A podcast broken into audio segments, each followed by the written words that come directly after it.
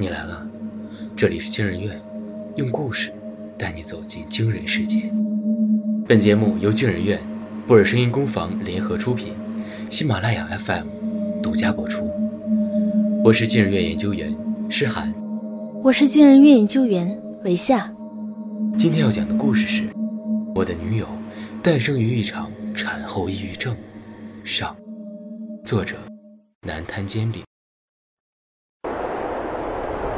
十七楼的楼顶，狂风凛冽，吹得人几乎站不稳脚跟。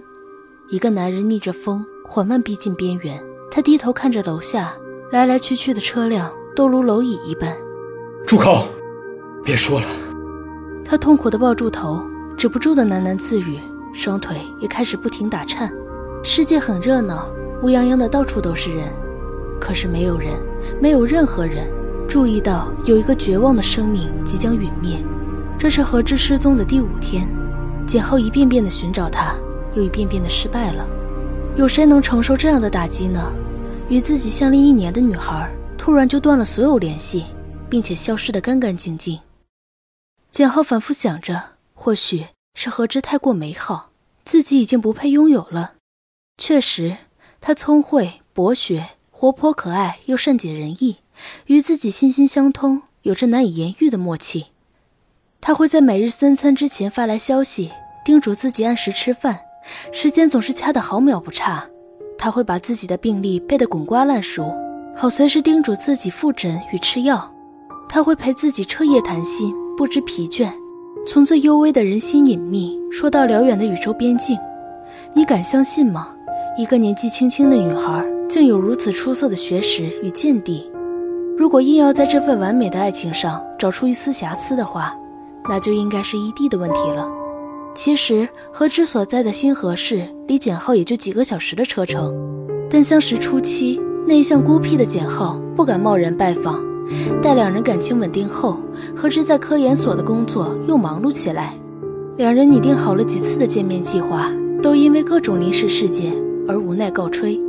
好在两人经常打电话、通视频，微信上更是有聊不完的天。乐观的何之还开玩笑的道：“我们可是最时髦的网恋情侣。”不过简浩还是迫切的希冀着二人的初次见面。他暗中筹划，请了长假，准备悄悄去趟星河市，给女友一个惊喜。可还没等他动身，何之却突然失联了。一夜之间，他不再回微信，不再看邮件，视频无法接通，电话打过去，竟然已经是空号。简浩快要疯了，他不可抑制地联想到新闻中那些猝然遇害的单身女性，越想越胆战心惊，一秒也不敢耽搁，连夜坐车赶到了新河市。他先去了何志的住所，敲了半天门，无人回应，一抹满手都是灰尘。你找谁呀？隔壁的门开了条缝，露出一只警惕的眼睛。简浩几乎是扑了过去，将那个邻居吓得差点叫出来。哎，对不起啊，对不起。我太着急了，我不是个坏人，我就是想问一下，这间屋子之前的住户去哪儿了？一个年轻女孩，大概这么高，不胖不瘦，长头发，呃，脸圆圆的，叫何芝，您认识吗？邻居莫名其妙的打量着简浩，你走错门了吧？对面是个空房子，很久没人住了，怎么可能？简浩一愣，我骗你做什么？哎，你赶紧走吧，烦死人了。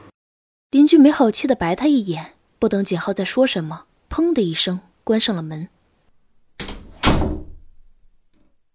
满腹疑云的离开何志的住所后，简浩赶到了他上班的科研所，一栋三层小楼，有点旧，像是国营单位。楼前有一道长满紫藤花的游廊。简浩记得何志有一张照片，就是倚着游廊的栏杆拍的。照片里的紫藤花探出了二维平面，垂落在简浩的眼前，让他有一种。见故人般的动容。然而，科研所的保安相当严格，门禁是虹膜加指纹双重认别。简浩不出意外的被挡在了外面。何之，我找何之。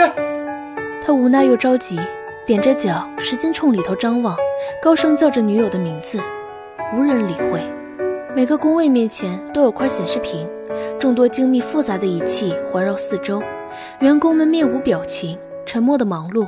屏幕的蓝光映着一张张惨淡的脸，简浩心里忽然打了个咯噔。你找何之。这时，身边忽然有个声音问道：“戴眼镜的男人五十来岁，有些谢顶，能看出是个斯文的知识分子。他胸前的工作牌上写着‘赵景燕，技术总监’。”简浩眼睛一亮，像是抓住了救命稻草。“我叫简浩，是何之的男朋友。我已经好几天没有他的消息了，我很担心他是不是出了什么事儿。”赵景燕确实是一个教养很好的文化人，她耐心听着简浩仓促的解释，没有出声打断过。直到简浩停下，用期盼的目光看向他时，赵景燕才开口，表情里是感同身受一般的忧虑。简先生，我能够理解你的心情，但你可能找错地方了。我们这里并没有何之这个人。不会的，一定是你搞错了。你，你好好查一查，他就在这儿工作。哎，对了。我这还有他在这里的照片。简浩连忙掏出了手机，手指不可控制的微微颤抖。他把何之在小楼前的照片递到赵景燕鼻子跟前，提高了音调：“你看。”赵景燕好脾气的低下头，认真的凝视照片里的女孩。半晌，她抬起头，神色依旧平和，语气却笃定到不容置疑：“我们从来没有见过他。”简浩的胳膊抖了抖，差点摔了手机。他上前一步，一把揪住了赵景燕的衣领。“你骗人！他就是这里的员工，你为什么骗我？你们把他怎么了？”身后有嘈杂的动静，几名魁梧的保安手执警棍赶来，皮鞋拍打着瓷砖地面，像是曾经无数个失眠夜里那虚无又真实的脚步声向他逼近。赵景燕整理好衣服，挥手让保安们放开简浩，他走近一步。面对着那个失控的男子，轻叹了口气，重复了一遍自己的话：“相信我，没有何之这个人。”简浩的拳头停顿在了半空中。这一次，他看清了赵景燕的眼睛，那里面居然有一种清清白白的坦荡。姓名、籍贯、出生年月日，何之，单人何，芝兰玉树的芝，清河市人，生日是一九九三年六月八号。什么时候失踪的？五天前就没有消息了，有照片吗？啊，有有有，给您。警察将信息录入，在户籍系统中进行检索。忽然，手指停在了键盘上，他偏转过头，重复问了一遍：“单人和，芝兰玉树的芝。”简浩连忙点头，确认所有的信息无误。顿了顿，他警惕地看了一眼四周，前倾身体，低声道：“我女朋友的失踪。”可能和她的单位有关系。警察看他的眼神开始变得古怪。星河市叫何之的有五个人，其中一人为男性，剩下四位女性，年龄均在十五岁以下。其中一个上个月刚出生。简浩张了张口，想反驳，想质问，却发不出声音。骤然的沉默落在警察的眼里，分明就是心虚的模样。他板起脸，严肃地警告他。报假案可是犯法的啊！片刻后，简浩听见自己的声音，像是一个绝望者最后的挣扎。我说的是真的，我的女朋友失踪了，她叫何芝，她失踪了。简浩被请出了警局。接下来的两天，简浩印了寻人启事，一次次来到警局报案，又一次次被拒之门外，执拗的近乎癫狂。他不敢停顿，不敢思考，不敢让睡眠光顾。他一遍又一遍地描述女友的信息，事无巨细，歇斯底里。到后来，不知是在说服警察，还是在说服自己。又一次被请出警局后，简浩颓然地坐在马路边上。送他出来的警察还好心相劝：“先生，不要再来闹事儿了，否则我们会以妨碍公务罪对你进行依法拘留。”简浩望着警察离开的身影，无力的焦灼感。啃食着他，手中的寻人启事散落一地，那上面是一张熟悉的脸庞。简浩缓缓的抚摸那张脸，眼眶泛起了酸涩，喃喃道：“何止，你到底在哪儿？”像是在呼应他的疑问一般，心中骤然响起一个久违的声音。这个声音又细又尖，难听极了，胜过最恶毒的诅咒。他说：“根本就没有何志这个人。”一场美梦而已，他是你幻想出来的。面对现实吧，你也不想想，你个失败的垃圾，凭什么会突然走运？从天上来一个真爱。那个声音喋喋不休，每一句都像是最锋利的匕首，深深插进简浩好不容易愈合的血肉中。他猛地抱出了头，但那个复古之居一般的声音并没有消失，而是变本加厉地冷笑起来：“你这样的人是不配活着的，你去死吧！”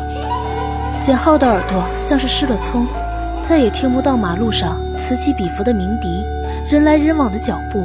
谈笑风生的言语，所有的声响都已模糊，只剩下这一句在脑海中无限放大，绵延出无穷无尽的回忆。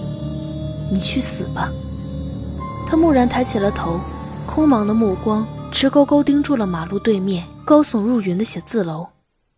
简浩爬上楼顶的时候，想起了常常做的那个梦，梦里面自己像是飞鸟一跃而下，跌入永恒的死寂。只是他遇到了何之，从此死亡留在了梦里，而他拥有了睁开眼看到的晨曦。一年前的除夕夜，简浩在个人空间的秘密日记里留下了遗书，爬上了十七层的楼顶天台。他患有重度抑郁症，太痛苦了，活着太痛苦了。那天夜里，他溃不成军，决定听从这个声音的指引，结束自己的生命。反正。这个世界既没有人在意他，也没有值得他留恋的东西。可与梦里的情景不同，简浩最终并没有跳下天台。就在最后一刻，他的手机忽然响了，话筒里是一个陌生却甜美的女声：“嗨，你好呀，我叫何之，你可以陪我聊聊天吗？”